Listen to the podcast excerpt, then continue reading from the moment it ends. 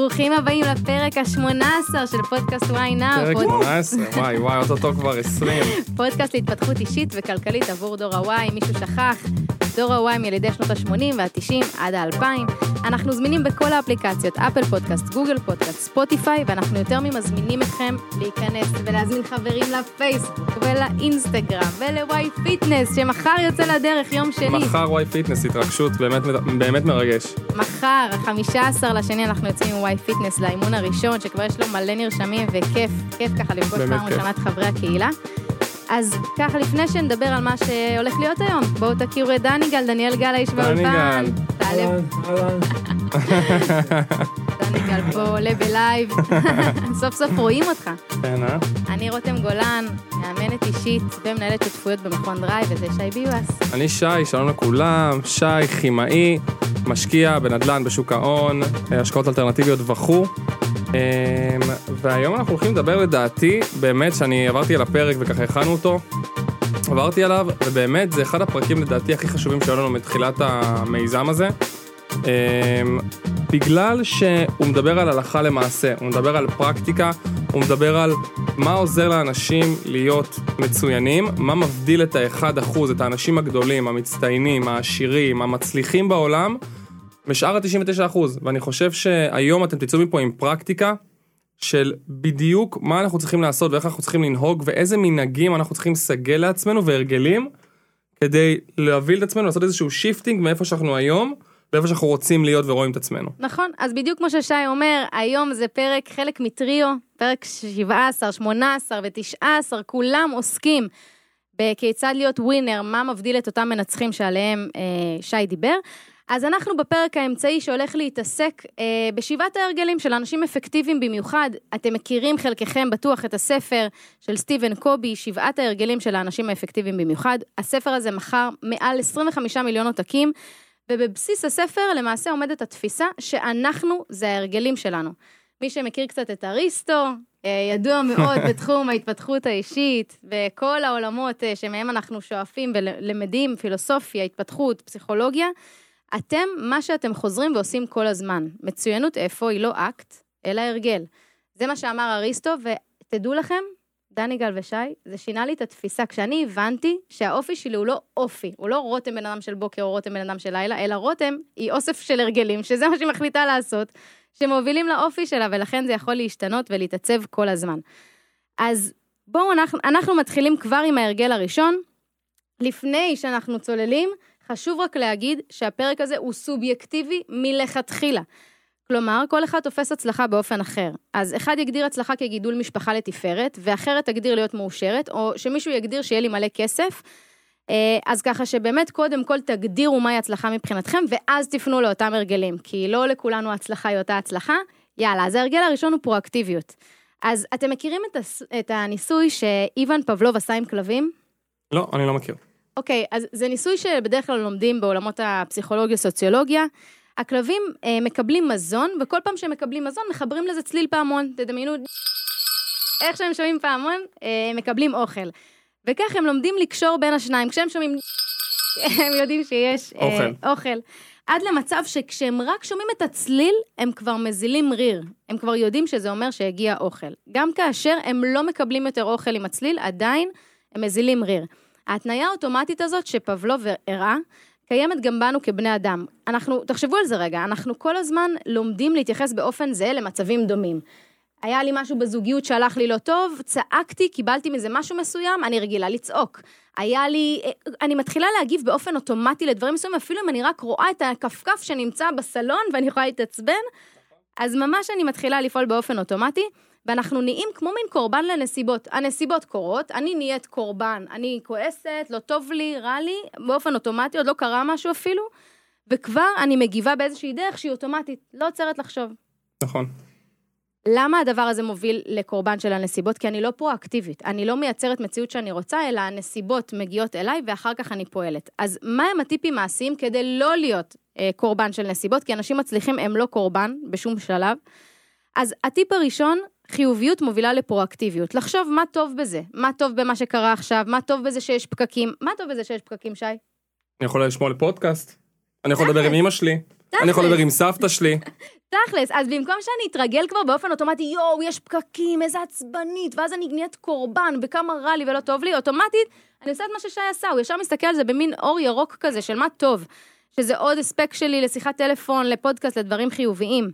אמ, גם עוד דבר, לא הספקתי לעשות קניות. נניח, במקום שאני אתעצבן, יואו, כבר נכנס שישי, לא הספקתי לעשות קניות, מה אני יכולה לעשות? אני יכול אולי לנסות להכין משהו אחר, אני יכול ללכת להורים שלי לאכול ואז לראות אותם על הדרך, אני יכול אה, ללכת לאמפם שתמיד פתוח ולקנות לעצמי גם איזה משהו טעים. מתקילה פה את שי, מה תעשה? נראה אותך, נראה אותך, צא מזה, צא מזה, צא מזה. אה, אז באמת אה, זה משהו שככה חשוב להבין שזה נטו צורת הסתכלות אחרת שהופכת אותי מקורבן לבן אדם שהוא פרו-אקטיבי, לבן אדם שעושה. ומחליט איך החיים שלו ייראו, ולא אה, תוצר של נסיבות. וזה אימון, וזה ממש אימון. זאת אומרת, אני ראיתי את עצמי בשנים האחרונות מתאמן הרבה מאוד על להסתכל על, על, הדבר, על האופ... אני פשוט, בשורה התחתונה זה להיות יותר חיובי, להסתכל על חצי הכוס המלאה, בכל דבר. וזה נטו דורש אימון. האימון הזה אומר שבכל דבר שקורה אני מנסה לראות מה טוב בעניין, מה, מה, מה, מה טוב בזה. אני זוכר. שהיה אה, לי נגיד, שיש לי נגיד ריבים עם הבת זוג שלי. אנחנו רבים, אבל מצד שני היתרון, אני תמיד לפעמים אומר לאחרי ריבים, וואי ממי תראי איזה מהר אנחנו יודעים להשלים, איזה בוגרים אנחנו, כאילו, איזה טוב שרבנו כי אנחנו מוכיחים לעצמנו שאנחנו מאוד בוגרים, אנחנו יודעים ליישב את הסכסוך שלנו מאוד מהר, זאת אומרת לקחנו משהו כל כך שלילי שהוא ריב, וברור שריב זה דבר שלילי, אבל גם ידענו להסתכל רגע על הדבר החיובי, ולא להיות קורבן לנסימות, ולא לראות רק את הדבר הרע, אלא גם לראות מה אני מוציא מזה בקטע החיובי. וגם איך אנחנו מתמודדים אחר כך כשיהיה יותר קשה בחיים, וזה נכון. שאנחנו חווים את זה עכשיו זה טוב, כי אנחנו לומדים יותר להתמודד עם זה בקטן ולא בענק. חלוטין. מעולה. והטיפ השני, זה היה הטיפ הראשון, בסדר? חיוביות, חשיבה חיובית על סיטואציות, מה טוב בזה. הטיפ השני הוא פוקוס על דברים חיוביים בחיים. אתם מכירים את זה? לי זה קורה עכשיו שאני ממש רוצה קאיה פיקנטו. אתם מכירים את זה כשאתה...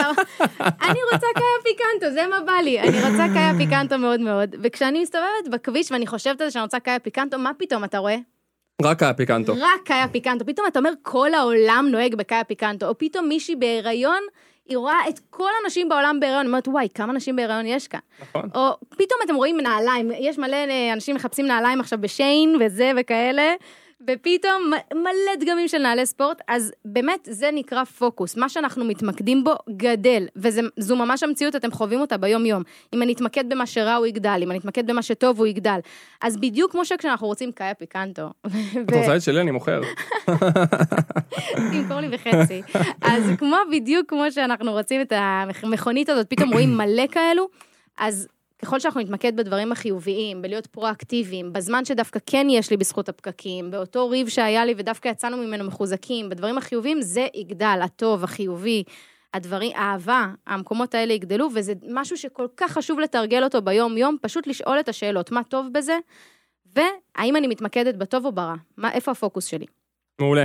הטיפ השני שלנו, ההרגל מספר 2, אחד משבעת ההרגלים, עוד להתחיל לבצע משהו אחרי שדמיינו את הסוף האידיאלי, איפה אנחנו רואים את עצמנו אחרי שנשיג את המטרה שלשמה התחלנו את ביצוע המשימה.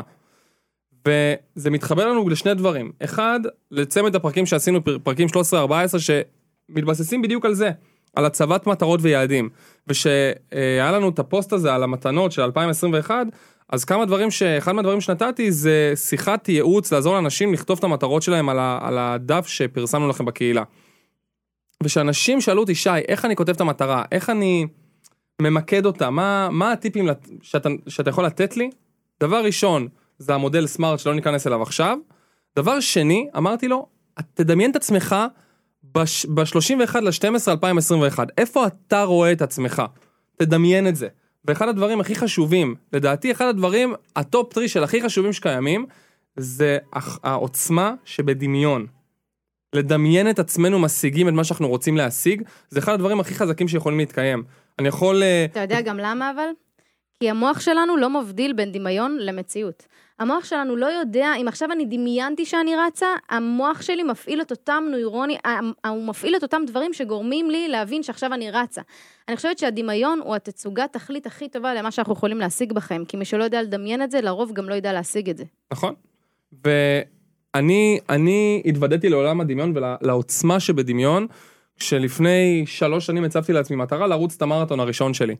וכל הזמן שהייתי רץ, קם בארבע וחצי בבוקר, נוסע לנמל תל אביב, רץ בגשם, קשה לי רצח, רוצה להרוג מישהו מעצבים ומעייפות, דמיינתי, תמיד הייתי עושה ממש הפסקות של, באמצע הריצה אני מדמיין את קו הסיום. רצתי בצ'כיה, אני מדמיין את קו הסיום שם, אני מדמיין את עצמי עובר את קו הסיום, מחב- עם, עם דגל ישראל עליי, ונופל על הרצפה ובוכה. וה, והדבר הזה, כל הזמן עבר לי בראש, עבדתי עם עצמי, אני יכול לומר ש-50% מהשגת מטרה, לדעתי, עוד פעם, ממה שאני הצלחתי לעשות, זה הדמיון. נטו, זה מה שהשאיר אותי הרבה פעמים בתוך המטרה וממוקד בה. שדמיינתי את מייצר, הסוף. בדיוק, זה גם מייצר המון בהירות. כי זה לא שאני מדמיינת רותם שעושה, אה, לא יודעת, היא נוסעת לאיפשהו ועושה משהו. דמיון מחייב אותי לייצר בהירות. אני מחייב, מחייב אותי לראות את התמונה. גם הרבה פעמים שאנשים מדברים איתי על, על השקעות לדוגמה, ואומרים לי, אמ, תגיד, אולי אני אשים איקס כסף פה ואיקס כסף שם, ו- ו- ו- ונשקיע במניה הזאת ונשקיע בדבר הזה, אני אומר להם, רגע, תעצרו. ואנחנו גם אומרים את זה בכל פרק כלכלי. מה אתם רוצים להשיג? ובגלל זה אנחנו גם, כשאנחנו מדברים על, על סוגי השקעות או על כלי השקעות, אני קודם כל אומר, ואני אומר בכל פרק, קודם כל תבינו מה המטרות שלכם, איפה אתם רואים את עצמכם, ורק אז תתחילו להבין בכלל במה להשקיע ולאן ללכת. בדיוק מהסיבה הזאת, אני לא משקיע כסף כדי שיהיה לי הרבה, אני משקיע כסף כי יש לי מטרה בעוד שנה לעשות עם הכסף הזה X, בעוד שלוש שנים לעשות עם הכסף הזה Y, בעוד חמש שנים לעשות עם הכסף הזה Z. הדמיון שלי עובד שעות נוספות, וזה אחד הדברים הכי עוצמתיים שיכולים להיות, לעבוד ולאמן את הדמיון. ובאמת הטיפ הראשון, שזה באמת הטיפ שדיברנו עליו עכשיו, זה קודם כל, לפני שאתם מתחילים משימה מסוימת, או מתחילים אה, דרך לעבר מטרה מסוימת, תדמיינו את עצמכם. איפה אתם רואים את עצמכם אחרי שהשגתם את המטרה הזאת? תדמיינו את היום הזה, תדמיינו את הרגע הזה. הכי קל לקחת את עולם הספורט, תדמיינו את עצמכם, אם אתם רוצים לסיים עשרה קילומטרים, תדמיינו את עצמכם רגע, איך תרגישו? איפה תהיו? תהיו ב- ב- בירקון, בנמל, תהיו בטיילת, תסיימו בדיוק, עם איזה בגדים, עם איזה, עם, עם חברים אולי, ממש תדמיינו את הרגע לפרטי פרטים. או אם אתה רוצה אפילו לדמיין את עצמך חותם בסוף המייל, מנכ"ל. נכון? מנכ"ל הכ- של. כל דבר. דמיין איך זה דבר. נראה, איך נראה השם שלך, איך נראית החותמת שלך, איך נראה הכרטיס ביקור שלך. בדיוק, ובשביל גם להשתמש ב... כמובן לדמיין, אנחנו צריכים את השלב לפני, שזה עצם כתיבת המטרות והחזון שלנו, כי בלי שנכתוב מטרות וחזון אנחנו לא, לא נדע בכלל לדמיין, כי אנחנו לא נדע מה אנחנו רוצים.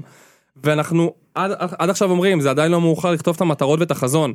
הפרק הזה של מטרות וחזון היה בתחילת ינואר, אבל זה אף פעם לא מאוחר לכתוב מטרות וחזון, ואנחנו ממליצים לכל בן אדם באשר הוא. אני גם מתקפת את זה, אני כל פעם משנה ומתאימה. אז תכף נחזור גם על כל ההרגלים כדי שיהיה לכם נוח, אבל אנחנו בהרגל השלישי עכשיו. ההרגל השלישי הוא ליצור סדרי עדיפויות. תקשיבו, אנשים אפקטיביים במיוחד, על פי סטיבן קובי, מייצרים סדרי עדיפויות כי אנחנו לא יכולים לעשות הכל. אז בהמשך ישיר למה שאמרנו לפני רגע, שזה לדמיין, ולהבין איפה אני רוצה להיות, גם לייצר את התעדוף הנכון עבורי. אז בעצם, אני אספר לכם סיפור אישי, אני ראיינתי מנכ"לית מדהימה, מדהימה, מדהימה. אני לא אציין את שמה מפרט, אה, מפאת, סליחה, אה, צניעות, אבל אישה מדהימה ששאלתי אותה, תקשיבי, איך את מספיקה? הכל, היא הסכימה בכלל שאני אראיין אותה והכל. היא אמרה לי, תקשיבי, רותם, זה מאוד פשוט. יש שלושה מרחבים שאני פועלת בהם. המרחב האישי, המשפחתי והמקצועי. אני כל יום בוחרת שניים, ואת השלישי אני סבבה עם זה שלא הגעתי אליו. אני כאילו אומרת, לא הגעתי לילדים היום? לא נורא. בכוונה שמתי את המשפחתי היום בצד, התעסקתי באישי שלי ובמקצועי. ופתאום זה עשה לי מה זה שכל, כאילו אמרתי, היא, היא עושה לעצמה תעדוף כל יום, והיא חיה זה בשלום. אז תעדוף זה משהו שבאמת הוביל אותה היום להיות מנכ"לית מצליחה עם ארבעה ילדים, אישה מטורפת. אז ככה שאני ממליצה בחום טיפ מעולה שאני לקחתי לחיים שלי.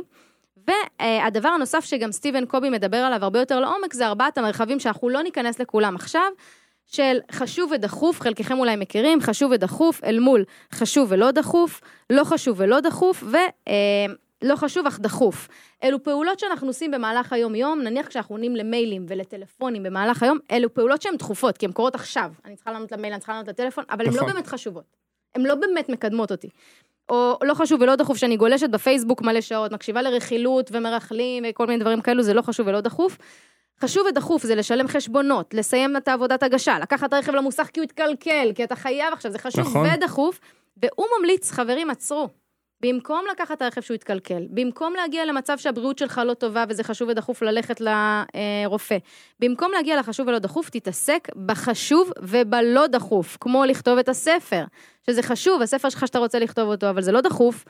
כמו לעבוד על הקורס שכל כך רצית, כמו ללמוד את מה שרצית, את השפה שרצית, או כל דבר כזה, כי אלו יקדמו אותך לזה שלא תהיה במצב שאתה צריך דחוף להגיע לרופא, דחוף למצוא עבודה חדשה, דחוף לייצר... למנוע את זה. אלה, זה הפעולת מנע. אז זה ככה דבר שממש חשוב, אנחנו לא נתעמק בכולו, כי יש תורה שלמה מאחורי ארבעת המרחבים האלו, אבל באמת לפי קובי אנחנו רוצים לשאוף כמה שיותר להגיע ולהתעסק בדברים החשובים והלא דחופים, וזה לא ככה בחיים. תסכים לא. איתי שאתה רוב הזמן מתעסק במה שדחוף. נכון. זו הטעות. וזה זה, זה, זה כמו שאומרים שהרפואה היום, זה, זה בדיוק הגבלה נורא נכונה, שקראתי איזשהו מאמר על זה שהיום הרפואה הולכת למקום של כשאת חולה, נותנים לך טיפול מנע. ואומרים למה כשאנשים בריאים כבר לא עובדים איתם על להישאר בריאים כדי שלא יצטרכו את הרפואה הדחופה. בדיוק. זאת אומרת, למה תמיד, תמיד מגיבים למשהו שנהיה דחוף? פתאום כאילו מביא את הבן אדם להתקף לב. לא, תדאגו רגע שבואו בוא נשקיע משאבים בלגרום לבן אדם להיות בריא מלכתחילה, בדיוק. כדי שהסבירות שהוא יצטרך משהו דחוף תהיה נמוכה. ואם נצליח להתעסק בזה כמה שיותר, אנחנו באמת נהפוך לאנשים מאוד מצליחים, כי לא נצטרך להתעסק כל הזמן בדברים הדחופים וכיבוי שרפות. אז טיפים מעשיים, תפסיקו להשתמש במשפט אין לי זמן. פשוט תפסיקו. מה מעשי בזה כשאתה שומע אין לי זמן? אם אתה שומע אותי אומרת לך אין לי זמן, תגיד לי רותם, אפה, לא אומרים את זה. נכון. תגיד, תגידו ממש לסביבה שלכם, לא אומרים את זה. למה? כי אין לי זמן מייצר עבורי את ההבנה שזה בסדר שלא הספקתי את זה, וזה בסדר שלא קראתי את הספר באנגלית שרציתי לקרוא, וזה בסדר שלא הספקתי לעשות את הפרק שרציתי להכין. זה הופך אותי למצב מאוד מאוד פסיבי, אה, ולא ואני אגיד לך יזמי. יותר מזה, שאומרים אין לי זמן, אם למדתי, אם יצא לי ללמוד משהו, אחד הדברים שלמדתי בחיים, זה כשאנחנו אומרים אין לי זמן, זה לא שאין לנו זמן, זה כנראה מה שאנחנו רוצים להשיג לא מספיק חשוב כדי שנשקיע בו את הזמן. בדיוק. כי אם באמת תחשבו עם עצמכם רגע, ואתם יודעים, כל אחד עם עצמו יש לו את המטרות שלו והמשימות שלו ביומיומיות. כשאתם אומרים אין לי זמן על משהו, כנראה הוא לא מספיק חשוב לכם. הוא באמת כנראה לא מספיק חשוב לכם. אם משהו באמת יהיה לכם חשוב, תאמינו לי שאתם תמצאו את הזמן. כשאני התחלתי את האימונים למרתון, הייתי סטודנט לתואר ראשון, וכל היום הייתי בלימודים עד 11-12 בלילה, ואימא שלי אמרה לי, איך אתה הולך להכניס שישה אימונים בשבוע? אמרתי לה, אני קם בשבע, אז אני אקום בחמש וחצי. כי אני רוצה לרוץ, אני רוצה להשיג את זה.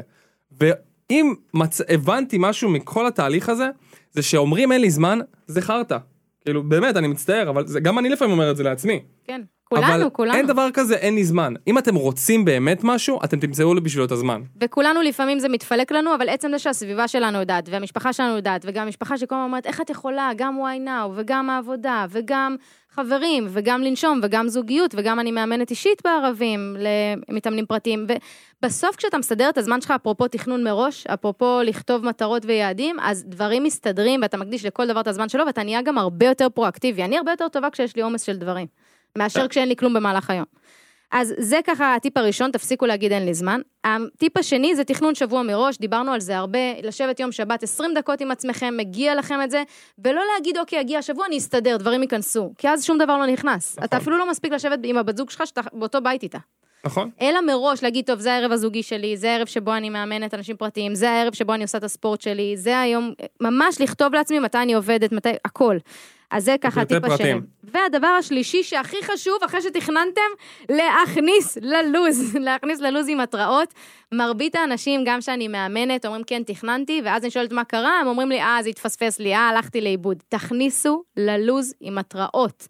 אם ההתראה קופצת לי שיש לי לייב עשר דקות קודם, ואני יודעת שזה מופיע לי בלוז, אז אין סיבה שזה לא יקרה. אז אלו ככה שלושת הטיפים, אה, באמת כדי לייצר אה, מצב שבו הסדר עדיפויות שלכם נכון, התכנון שלכם נכון, שאתם שמים לב שאתם מתעסקים בדברים שבאמת חשובים לכם. מעולה. הטיפ, הר... ההרגל הרביעי שאנחנו מדברים עליו עכשיו, נקרא ווין ווין. עכשיו, איך זה תופס אותנו בחיים האלו? לדעתי, אמ, זה פשוט ב... שהרבה פעמים אני שומע מאנשים שאומרים לי, אם אני פותח עסק, אני, אני רוצה לפתוח עסק, אבל אני כנראה לא אצליח, כי יש כבר מלא עסקים כאלו דומים, אני כנראה כאילו הם, הם ירוויחו, אני כנראה לא. או, טוב, תראה, כאילו, יש פה כבר מלא אנשים עשירים, וכבר מלא אנשים קונים נדל"ן, אז מה, מה יש לי להיכנס למשחק הזה, כאילו, כבר... יש מלא אנשים יותר טובים, למה. אני... יש כן. מלא אנשים שמצליחים, אבל אחת הבעיות היא שבאמת, אנחנו, הרבה פעמים אנחנו לא מבינים שיש באמת, בסופו של דבר, יש לכולם. יש שפע לכולם. זה לא משנה כמה חנויות יש, בסופו של דבר כל אחד מוצא את הנישה שלו. זה כמו שאני ורותם יכלנו להגיד, יש מלא פודקאסטים כאילו על התפתחות אישית, או על התפתחות כלכלית, או על מיליון ושבע דברים שאפילו לא הגענו אליהם. או על ספורט, יש או על ס- מלא... אה, מיליון דברים. מיליון יש קבוצות מיליון ספורט. פודקאסטים, יש מיליון דברים, יש מיליון דברים כאלו. ויכולנו להגיד, אז, אז אין סיכוי שכאילו, למה שנפתח? למה, למה שנתחיל? בסופו של דבר, אנחנו צריכים להבין שהעולם הזה הוא עולם של שפע. אנחנו צריכים לפתח דבר נורא חשוב שנקרא תודעת שפע. אין דבר כזה, זה סכום הכסף שקיים בעולם, וכאילו אם אנשים לוקחים מהצלחת לא נשאר לנו. אין, אין גבול למה שאנחנו יכולים להרוויח. אין גבול למה שאנחנו יכולים להצליח, ובסופו של דבר, זה לא בא על חשבון מישהו. אם אני מצליח בפודקאסט שלי, שלנו, זה לא אומר שמישהו אחר נכשל בפודקאסט שלו. נכון. אם אני מצליח בתור איש עסקים, או מצליח לגייס 500 מיליון דולר לסטארט-אפ שלי, זה אומר ששאר הסטארט-אפים לא יקבלו כסף? יש מספיק אנשים בעולם עם מספיק כסף שירצו להשקיע בסטארט-אפים גם אחרים. אבל תשימו לב שכשהיינו קטנים, דני גל, שי, אם אתם זוכרים, כשהיינו קטנים שיחקו איתנו משחק הכיסאות, ומי שנשאר לעמוד אחרון, אין לו כיסא. נכון. ושיחקו איתנו, אה, אה, כשהיינו קטנים. הרגילו אותנו לחשוב, גם עדיין נראה לי עושים את זה בגן, בכיתות, שיש משחק ומישהו מפסיד, ומישהו אחר מנצח, ובהכרח, אם יש מנצח, יש גם מפסיד. נכון. וזו אה, באמת הבנה שאנשים מנצחים, אנשים באמת מצליחים בחיים שלהם, לא חושבים שאם מישהו אחר לידם מצליח, אז הם ייכשלו. הם אוטומטית יוצאים מנקודת הנחה שיש שפע כל כך גדול, זה לשנות state of mind שהרגילו אותנו המון שנים לחשוב, וזה נכון שאם יש, אני לא מתיימרת להגיד שלא, שלא תטעו, אני לא מתיימרת להגיד שאם אה, יש מנצח, אז זה אומר שכולנו מנצחים. אני לא, אנחנו גם שי, גם אני לא חיים בלאללה. בספורט זה נכון. בספורט, אם יש מנצח, בהכרח יהיה גם מפסיד. אבל כשאנחנו לא בספורט ואנחנו לא בתחרות, לא משנה, גם אם היא לא ספורטיבית, כשאין תחרות, ורוב החיים, בואו, 99% מהזמן אנחנו לא בתחרות. שי יכל לסיים מרתון ועוד מלא אנשים יכולים לסיים מרתון, אני מאמנת אישית ויכולים להיות עוד מלא מאמנים אישיים, אני עובדת בעבודה ויש עוד ים בעבודות, כאילו, בסוף יש הרבה מאוד שפע וצריך להסתכל על זה כך כדי להתחיל לתרגל תודעת שפע. נכון. עכשיו, זה אומר שאם אנחנו רגע מקפצים את זה לטיפים מעשיים, הטיפ הראשון הוא קודם כל הודיה. זה אומר שמבחינתכם, כל יום במקלחת, כל בוקר, כל ערב לפני שאתם הולכים לישון, תיקחו לכם זמן. תיקחו איזשהו פתק ליד המיטה, בשידה, תכתבו לעצמכם שלושה דברים שאתם מודים עליהם. על מה אתם מודים? עכשיו, אני בזמנו עשיתי את זה הרבה מאוד פעמים. עכשיו, אני מודה, אני מודה, אני קצת ירדתי, הייתי עושה את זה כל יום, וזה היה מכניס אותי ל state of mind באמת מדהים. של מה יש לי. מדהים, ולא מדהים, מה אין מדהים. לי. בדיוק, הייתי רושם את הדברים כאילו הכי שנשמעים הכי כאילו obvious, תודה שאני רואה. תודה שיש לי הורים שאוהבים אותי. עם משקפיים, אתה לא כזה רואה. צריך גם, גם המשקפיים כבר לא במספר, אבל אה, לא, אבל אנחנו צוחקים, אבל זה באמת משנה גם חשיבה, כי אני מסתכלת. על מה שיש לי באמת, ולא על מה היה לי שאין. יום גרוע בעבודה, זוועת עולם. אני בא פתאום, ובאמת, ושמתי לב שהתרגול הזה עובד, שהיה לי יום אחד זוועת עולם בעבודה, באתי הביתה ואני אומר לעצמי באוטו, כאילו, מה אכפת לך? איזה כיף לך שכאילו, פתאום קפץ לי, איזה כיף לך שיש לך הורים שאתה יכול להתקשר אליהם וכאילו להגיד להם כמה היה לך חרא. איזה כיף שיש לי כאילו אימא שאני יכול להגיד לה כל מה שאני מרגיש, איזה כיף שיש לי דבר כזה, איזה כיף שבכלל אני עובד בעבודה, שאני מרוויח כסף. נכון. יש אנשים שיושבים בבית ולא עובדים. ואגב, חשוב להגיד פה, שגם כשאני עושה את זה, את- את ההודיה, אני אגב אוהבת לעשות את זה במקלחת כזה, ברוגע שלי, זה מין תרפיה אישית שלי, כל יום במקלחת, מה- מה יש לי, על מה אני מודה, מה היה לי היום, מין איזשהו חקר אישי עם עצמי, מה אני רוצה להשיג אה, מחר. אני כן חושבת שגם מי ששומע אותנו עכשיו ואין לו, אוקיי? מי, שאני, מי שעכשיו שומע אותנו ואומר, אבל אני לא עובד, ואין לי על מה להודות, ואני לא מרגיש בנוח עם המשפחה שלי. תחשבו מה כן יש לכם, תחשבו על זה שאתם יכולים לבחור מה אתם רוצים להיות בעולם. אתם לא נולדתם עץ, ואתם לא נטועים באדמה, ואתם יכולים לעשות הייתי מה. שבא לכם. וזה שוב מגדיל את הטוב. עוד פעם, זה פוקוס בדברים החיוביים על מה שיש לי, וזה גדל, תנסו אותנו, באמת תנסו אותנו, זה משהו שגם אני וגם שי עושים בזמננו הפרטי, ואנחנו באמת אומרים שזה מגדיל, זה מגדיל גם אהבה. כשאתה מסתכל על מה יש לך בקשר, ולא על מה אין לך בקשר, טוב, זה אני יכולה לדבר על זה עוד שעות, כי אני כל כך מאמינה בזה, אבל אנחנו נעבור להרגל הבא. Uh, הרגל מספר 5, תשאפו להבין לפני שאתם רוצים להיות מובנים. מה הכוונה? אנשים מצליחים באמת שואלים הרבה מאוד שאלות. הרבה מאוד שאלות. על פי סטיבן קובי, גם הוא מתאר את זה הרבה בספר, על מנת לקיים תקשורת בין אישית אפקטיבית, יש צורך ממש בהקשבה ובהבנה. אנשים מצליחים, לא תפגשו כנראה אנשים מצליחים, שהם לא מצ... מבינים את מה שאומר הצד השני, או את, ש... את הצורך של הצד השני. ומסתכלים רק על עצמם, כי אם מסתכלים רק על עצמם, הם כנראה לא יהיו מצליחים. אז ככה שבאמת בשביל להיות אנשים שמצליחים להבין ולייצר הקשבה שהיא אמפתית, קודם כל, תנטרלו רעשי רקע. אם עכשיו שי מדבר, אני מקשיבה רק לשי. אבל באמת, כי רק אז אני אבין מה הוא צריך ממני. מה הוא צריך ממני? מה הוא רוצה ממני, אם הוא עכשיו מתאמן שלי, מה הוא צריך, מה הוא הכי צריך עכשיו. וזו הקשבה שהיא ניטרלית לא בשביל להגיד, וגם פה, שי הרגילו אותנו בילדות, כל הזמן לדבר ולענות, ומה יש לך להגיד על זה, ואיך אתה מסכם, ומה אתה... ואז כל פעם, מה יוצא מצב שאנשים מדברים, הם רק חושבים, מה אני הולך לענות? מה אני הולך להגיד? או נתקעים נכון, על איזה פלולה שיש נכון. למישהו על הפנים, או נתקעים על איזה, על המשקפיים, ואז אומרים, רגע, מה אמרת?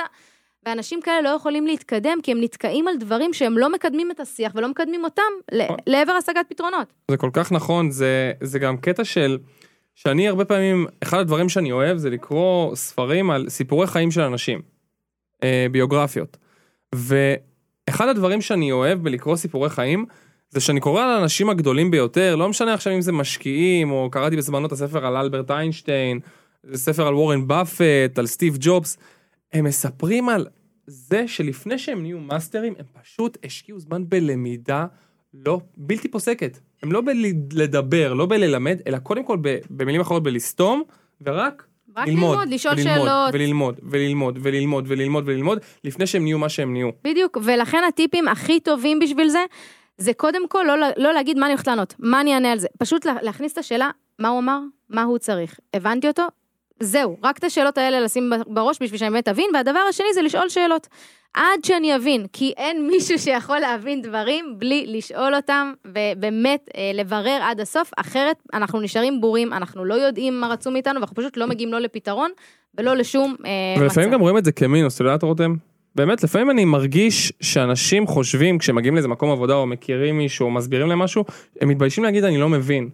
נכון. תחשבו שהם כאילו טמבלים או לא... או איך הוא לא עשה את השיעורי בית לא לפני. איך הוא לא מבין, כאילו הבאתי אותו לעבודה חדשה, בואנה נראה לי הוא לא לא עובד רציני, כאילו נראה לי הוא לא לא מאה, כאילו הוא לא מבין. חברים, צריך להבין, זה כמו ש- שהרבה פעמים אנשים, יש להם בעיה להגיד סליחה, כי הם חושבים שסליחה מראה על חולשה. נכון, על זה לא שאני עשיתי משהו לא. בסדר. סליחה מראה על עוצמה, מראה על בגרות, מראה על זה שאני בא ואומר לא הייתי בסדר, ואני מקביל את זה לעניין השאלת שאלות, כי זה בדיוק אותו דבר. זה שאתם שואלים שאלות לא מראה שאתם לא יודעים, כאילו לא, לא אה, טיפשים, להפך, זה מראה לבן אדם שמולכם שאתם כל כך רוצים להיות טובים במה שאתם לומדים, שאכפת לכם. שאכפת לכם מזה. וזה המקום שחשוב להסתכל מהכיוון הזה עוד פעם, מהכיוון של ה... הכיוון החיובי יותר, את מבינה? כאילו, אני לא מסתכל מ- בקטע של, וואי, אם אני אשאל יחשבו שאני איתם בה, להפך. יחשבו שאתה רוצה לדעת יותר על מה שאתה שואל עליו. וזה רק ייתן לך זה- נקודות, זה נשמע, נקודות. זה נשמע גם טיפ כזה פשוט, אבל הוא אחד החשובים לדעתי. פשוט לשאול שאלות עד שאתה מבין. לפני לגמרי. שאתה רוצה להיות מובן. זהו, הבא. לגמרי. Um, ההרגל השישי הוא הגיעו לסינרגיה עם הסביבה. עכשיו, מה זה בעצם אומר? זה אחד ה... בוא נגיד המשפט שמסכם את זה, זה אומר, השלם תמיד גדול מסך חלקיו. נכון. ובמילים אחרות, זה נגיד הרגל שכשקראתי את הספר הוא נורא נורא תפס אותי. כי כשאנחנו חלק מקבוצה, כשאנחנו חלק ממשהו גדול, זה לא חייב להיות קבוצה של אנשים, זה יכול להיות איזושהי, כאילו, זה יכול להיות קבוצה של ספורט, זה יכול להיות קבוצה במשרד שפועלת למען מטרה משותפת, זה יכול להיות אני והבת זוג שלי פועלים למען מטרה משותפת. בסופו של דבר, כשאתה חלק ממשהו שאתה מאמין בו, הקבוצה מתפקדת הרבה יותר טוב מאשר סך החלקים שמרכיבים אותה. והאמת היא שלפני כמה זמן אני והבת זוג שלי סיימנו אה, את הסדרה של מייקל ג'ורדן. אה, סדרה מעולה. עכשיו תראו, מייקל ג'ורדן היה שחקן מושלם. אני חובב כדורסל ברמות היסטריות, והוא באמת היה אליל אה, נעוריי. אבל הרבה פעמים חזרו על זה ואמרו שבסופו של דבר, הקבוצה המדהימה של, של שיקגו בולס לא הייתה מה שהיא הייתה, אם לא היה למייקל ג'ורדן את האנשים מסביבו שנתנו לו את המקום להיות הכוכב שהוא היה. ולכן אני חושב שזה זה אחד הדברים שהכי ישר עלו לי לראש שקראתי על ההרגל הזה. כאילו על הקבוצת כדורסל של, של, על שיקגו בולס של מייקל ג'ורדן. ובאמת, הדרך שלנו להערה והשראה גם, בסופו של דבר זה גם להיות בסביבה של אנשים שפועלים ביחד לאותה מטרה, אנחנו גם שואבים מהם השראה, והרבה פעמים אומרים השלם גדול מסך חלקיו, כי גם החלקים שמרכיבים את השלם גורמים לנו להיות יותר טובים ממה שהיינו, אם היינו לבד בעצמנו. נכון, וגם אין איש מצליח שיצליח לבד. אין. תבדקו אותי, לכו לכל ספרי היסטוריה, לכל בן אדם מצליח. אין בן אדם שהצליח בזכות עצמו, אני לא קונה את זה, אין. היה שם מעטפת של אנשים, בן אדם סוללה שתמך של בו, מנטורים. הורים שתמכו בו, אה, מישהו שהשקיע בו, משהו. שהקפיץ אותו, אבל זה לא היה רק הוא. נכון, חד משמעית. ההרגל הבא שלנו הוא ההרגל האחרון, תכף גם נחזור על כולם שיהיה לכם נוח. זה הרגל מספר 7. אה, רגע, לא אמרנו להם אפילו מה הטיפים המעשיים של הרגל 6. הופלה. נכון. אוקיי, בואו נדבר על הטיפים. אז דיברנו על הרגל 6, אמרנו סינרגיה והשלם גדול מסך על הקו, ואיך אנחנו בעצם יוצרים את זה לעצמנו. אחד הדברים החשובים זה כמו שדיברנו בפרק 4 של הפודקאסט, לשים לב שאתם מקיפים את עצמכם בסביבה שהיא סביבה מקדמת. סביבה מקדמת זה אחד הדברים הכי חשובים, לעמוד רגע, להסתכל ימין ושמאל. להסתכל על החברים שלי, על מי שמקיף אותי, על מי שאני נמצא בסביבתו ברוב היום. האם זה אנשים שמקדמים אותי, שמחזקים אותי, שעומדים שם בשבילי ונותנים לי להיות מי שאני ותומכים ברצונות שלי להגשים את החלומות שלי? אם כן, מעולה. אם לא, אז חשוב שנחשוב מה אנחנו עושים עם זה. כי הסביבה זה אחד הכלים הכי חזקים לקדם אותנו בתור בני אדם. והאמת שזה גם חזר בקהילה כמה פעמים, הנושא הזה של סביבה, ודיברנו על זה. אני באמת חושבת שלא צריך להיות אנשים קיצוניים, אני לא חושבת שברגע צריך לעזוב את כל המקומות שאני נמצא בהם. כן. אני כן חושבת שאפשר להכניס עוד אנשים לחיים שלי, אני יכולה אה, לייצר עוד קשרים חדשים, דרך קהילות, כמו עכשיו בפייסבוק, דרך... בין, בין אם זה קבוצת ספורט, Y Fitness, או קורס שאני עושה עכשיו, שאני מתחברת לעוד אנשים, כל כך הרבה אופציות יכולות להיות פה כדי ל, ל, לשים את עצמי בסביבה שהיא מקדמת, ולאט לאט ל- לעבור סביבה, או לשים סביבי עוד אנשים שאני באמת רוצה. אה, והדבר השני, הטיפ השני, הוא באמת אה, לעקוב אחרי אנשים שמעוררים בי מוטיבציה ברשתות, נכון מאוד. בחברים סביבי, מנטורים. נכון. אין, עוד פעם, אין אדם שמצליח, אתה יודע שבממוצע האנשים המצליחים, כל אחד מהם שהפך להיות מנטור או איש מצליח, היו לו שבעה מנטורים בממוצע. עד שהוא עצמו הפך למנטור.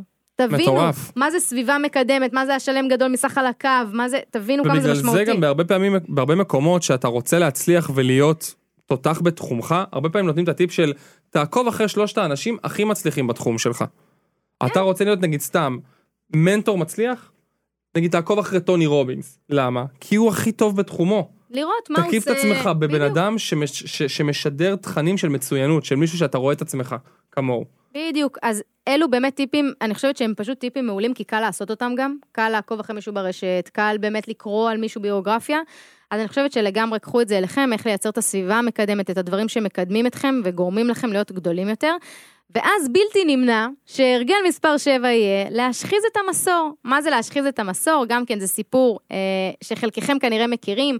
זה ביטוי שמגיע אה, מתוך משל, אה, אדם שנתקל, נניח שי, אני רואה אותו מנסר את העץ, ומנסר ומנסר.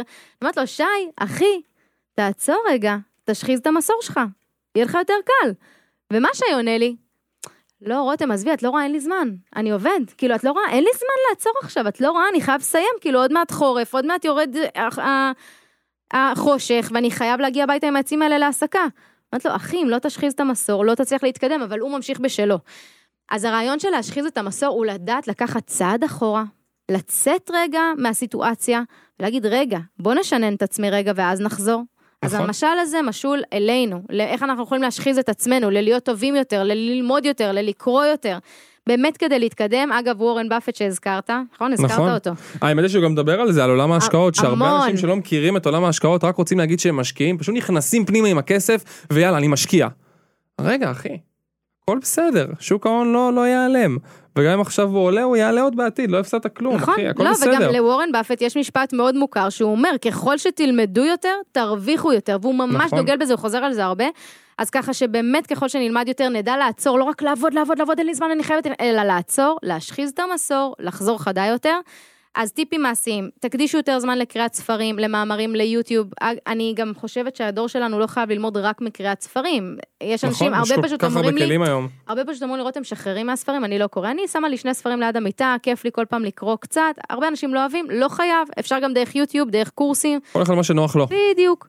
אני חושבת שזה גם מאוד מתאים לדור שלנו, לדור ה-Y. קחו נכון. לכם מנטורים, מה שדיברנו עליו, בן עכשיו אדם... בממ- מנטורים לא יכול להיות, לא חייב להיות בן אדם מטורף, אתה יודע, זה, זה זה יכול להיות מישהו גם בת מפורסם. זוג, בן זוג שלי הוא גם בדיוק. מנטור. אתם רוצים להשיג משהו? אתם מכירים מישהו שכבר השיג את זה?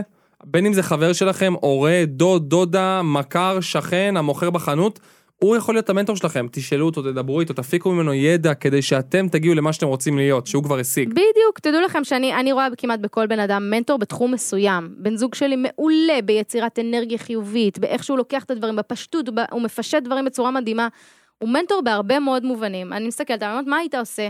אני חושבת שאלו דברים שצריך גם להבין, שגם זוגיות, גם משפחה, גם מכרים, גם אנשים בפייסבוק, אלו מנטורים שאתם יכולים ללמוד מהם ולשאוב, אה, וממש להתחקות אחריהם, באמת כדי להשחיז עוד קצת את המסור. ועוד טיפ אחרון, קומו מוקדם יותר בבוקר. זה לא חייב להיות חמש, זה לא חייב להיות שש, אבל אם אתם קמים ישר לעבודה ואתם לא מספיקים להשחיז את עצמכם, את העשר דקות קריאה שלכם, את החמש דקות עם הקפה גם, מקלחת, קפה, לנשום כל אוויר, דבר שעושה אימון, לכם- לא יודע מה. בדיוק, כל דבר שעושה, מומלץ, הכי מומלץ, האנשים הכי מצליחים זה אימון, אבל לגמרי, אה, כל דבר, כל אדם ומה שעובד לו, שמשחיז לו קצת את המסור, לפני שהוא הולך לעבוד, לעבוד, לעבוד, כי אין, כי אין זמן. מושלם. אז בואי נסכם את, את ההרגלים ואת הטיפים. ודרך אגב, זה יעלה לכם בקבוצה, בקהילה, באינסטגרם, בתור הרגל וטיפים. הרגל וטיפים, כי, כי אם אתם פה עכשיו רואים אותנו או תאזינו לנו ושכחתם את זה, הכל טוב, יש לכם את זה גם בקהילה. נכון. אז ההרגל הראשון הוא להיות פרואקטיבי. חיוב, מה טיפ כדי להיות בן אדם פרואקטיבי ולא קורבן של הנסיבות? זה חיוביות, עבודה על מחשבה חיובית, מה טוב בזה, מה אני יכולה לעשות עם זה, מה אני יכולה להשיג בזכות זה, גם אם המצב חרבנה לפעמים, אופטימיות ופוקוס על הדברים הטובים, מה שאני מתפקסת בו גדל, נקודה. דבר שני, ההרגל המספר השני, זה התחילו לבצע רק אחרי שדמיינו את הסוף. ומה אנחנו, מה הטיפים שנתנו? טיפ ראשון, לדמיין. הדמיון זה אחד הכלים הכי חזקים בעולם, לדמיין את עצמכם אחרי השגת המטרה. וכמובן הטיפ השני, עוד לפני הדמיון, להציב מטרות ויעדים, כדי שיהיה לכם מה לדמיין. בדיוק. ההרגל השלישי, קביעת סדר קדימויות, סדר עדיפויות. הטיפים, לא להגיד אין לי זמן, להוציא את זה מהלקסיקון, ממש להגיד לאנשים סביבי, רותם חלאס, לא להגיד את זה. תכנון שבוע מראש, שבת בערב, שבו, תתכננו את כל השבוע, ולהכניס ליומן, זה החלק הכי חשוב, עם. התראות קופצות. ההרגל הרביעי, כשאני מנצח, אתה מנצח, ווין ווין. העולם הזה בנוי להצלחה של כולנו ולא רק של חלקים. איזה טיפים אנחנו נותנים? דבר ראשון, תתרגלו את העובדה שיש לנו שפע בעולם. יש לנו שפע, יש לנו מספיק לכולם, יש לנו גם ביוטיוב מלא מלא סרטונים של תרגול תודעת שפע, מדיטציות שפע. אתם יכולים למצוא כל סרטון שיתאים לכם ויזרום לכם כדי לתרגל את תודעת השפע. הדבר השני, לדעת להודות. לרשום את ההודיה בבוקר, בצהריים, בערב, לפני השינה, פתק עם שלושת הדברים שאתם מודים עליהם בחיים. וזה יכול להיות הדברים הכי פשוטים בעולם, כמו שציינו בפרק. הרגל מספר 5, להבין את הזולת, את האנשים שסביבי, לפני שאני רוצה להיות מובנת, כלומר להקשיב לפני שאני מדברת. שני הטיפים, מה הוא מנסה להגיד לי. כל הזמן לחשוב בראש מה הוא מנסה להגיד לי, ולא מה אני עונה, זה ממש להגיד את זה לעצמי. ושאלת שאלות, כמה שיותר לשאול שאלות, לא לחשוב שאני מפגרת בזכות זה, אלא להפך, חכמה, רוצה, מתעניינת, רוצה לדעת יותר. ההרגל מספר 6 הוא סינרגיה, ההרגל השישי הוא סינרגיה. איך אנחנו יוצרים את הסינרגיה, את השלם הגדול מסך חלקיו? קודם כל לחפש לעצמנו את הסביבה המקדמת שלנו, החברים שלנו, המשפחה שלנו, האנשים שמקדמים אותנו, להיות לידם, תמיד להיות עם סביבה מקדמת שתקדם אותנו להשיג את החלומות שלנו ואת השאיפות שלנו, גם פיזית, כמו שציינו עכשיו, גם דיגיטלית. אחת הסביבות המקדמות שאנחנו מייצאים לייצר לכם ולכם, זה why now, זה why fitness. כל המטרה של הקהילה הזאת היא לייצר איזושהי סביבה מקדמת שמדברת על דברים שמפתחים אותנו. נכון, ולא רק על מה רע והחדשות והמצב, והדור לחלוטין. שלנו נדפק, ולהפך, מה טוב בזה. והרגל מספר 7, להשחיז את המסור. לפני שאני אומרת אין לי זמן, אני חייבת לעבוד, אני חייבת זה, להשחיז את המסור, את עצמי, למידה מתמדת, קורסים, לקרוא ספר, כל דבר שגורם לי ללמוד יוטיוב עם סרטונים, כדי ללמוד את התחום שמעניין אותי לעומק, כדי להיות טובה יותר. חשוב, חשוב, חשוב, כי בלי זה לא יהיה לי מה לתת. ככל שאני אגדל ואדע יותר, אני אוכל לתת יותר. נכון? טוב חברים, פרק 18 הגיע לסיומו.